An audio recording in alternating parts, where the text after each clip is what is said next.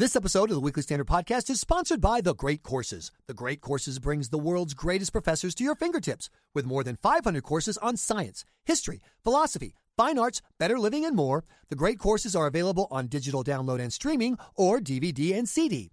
Best of all, you can listen to or watch the great courses at your own pace without the pressure of homework or exams. And now, for a limited time only, the Great Courses is giving our listeners an offer of up to 80% off the original price of selected courses, including the decisive battles of world history.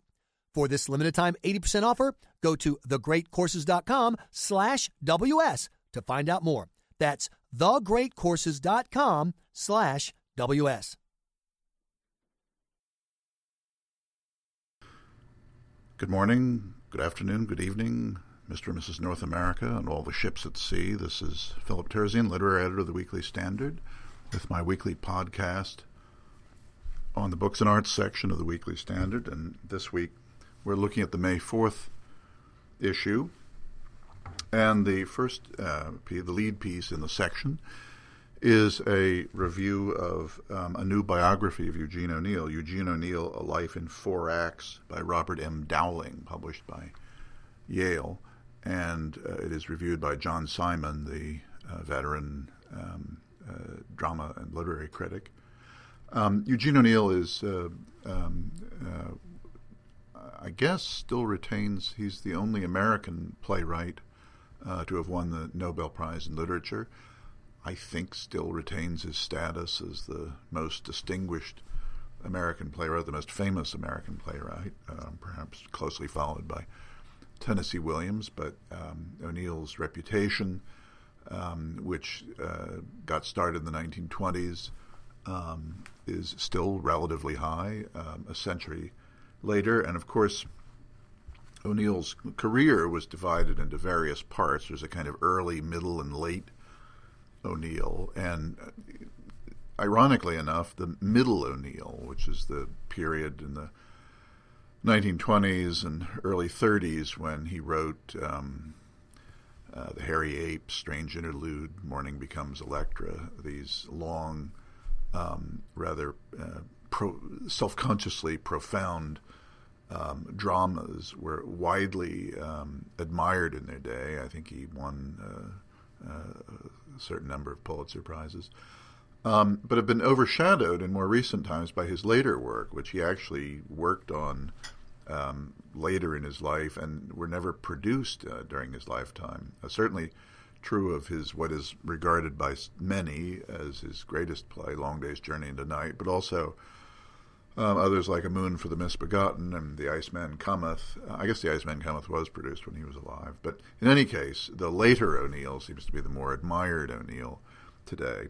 And this biography is, um, there have been a couple of standard um, and voluminous biographies of O'Neill, um, uh, one by Barbara and Arthur Gelb, one by Louis Sheaffer. John Simon seems to believe that this new um, life is, is, takes its place next to Sheaffer as the, an authoritative text. Certainly, O'Neill is one of those great um, artists um, whose personal life is um, perhaps not as uh, admirable or uh, uh, um, quite as we would want it to be.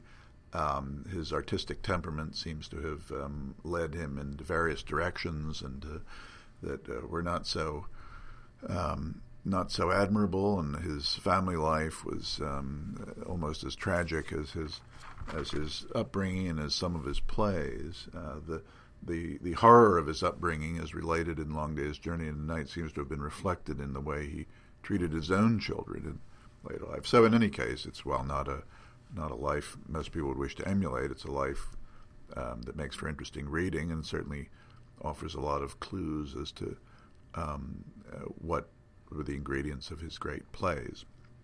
That is followed by a piece by Edward Achorn, who's a, a newspaperman in New England who has a, a alternate career, I might say, is writing about um, um, uh, early baseball history. And this is a book that he's reviewing uh, entitled The Colonel and Hug The Partnership That Transformed the New York Yankees. And it answers, I suppose, the question that some baseball fans and others might ask is how did the New York Yankees, the the most dominant team in American baseball, become the New York Yankees? Were they always the the powerhouse that they are today? And the answer, I think, to some degree, to a considerable degree, is that no, they weren't. And the reason they became the Yankees uh, in the 1920s, quite apart from the acquisition of Babe Ruth from the Boston Red Sox, which is always um, cited as an example, is the fact that they had an owner, Colonel Jacob Ruppert, the brewery magnate, um, who was interested in, uh, unlike I think most baseball owners of that era, he was interested in spending a fair amount of money to build a uh, a, uh, a winning team. And he had a uh, mildly eccentric, curiously self-effacing, and altogether very interesting general manager um, through the that those years, which is from roughly from World War One through the early 30s, named Miller Huggins. Um, not so well remembered today, but but absolutely critical to the to the historic success of the New York Yankees. Obviously, his time at the Yankees was in later years overshadowed by figures like Casey Stengel and others, but Miller Huggins was really the the ball playing architect. He, he had a law degree, by the way, but was a had been a player and and was arguably perhaps might even the most important manager in the history of the game in that regard. Anyway, interesting book, and Ed Achorn, uh, who has a great love for um, baseball history and especially early baseball history, has has um, I think made the whole story very interesting. That is followed by a piece by Kevin Kosar, occasional contributor to these pages, um, of a new book from John DiIulio, um, who is a, a, government professor at the University of Pennsylvania, um, who served briefly in the um, second Bush administration, um, but is one who has pondered the question of um, what do we expect from government and how do we make government work. But Anyway, his book is a short book he's written from Templeton Press entitled Bring Back the Bureaucrats Why More Federal Workers Will Lead to Better and Smaller Government. And he has a very interesting and to some degree persuasive argument that the, the problem of big government is not the size of the bureaucracy, even though the government has expanded its purview dramatically over the decades. The, number of pointy headed bureaucrats, uh, to use Governor Wallace's famous phrase, um, has really remained um, rather constant over the last uh, few decades.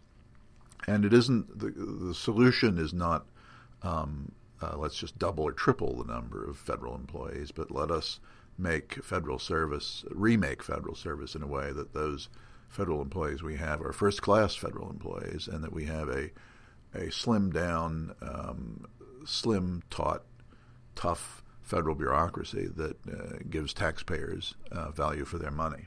Interesting argument and interesting book and interesting piece which uh, Kevin Kosar has written to make it all comprehensible to us laymen.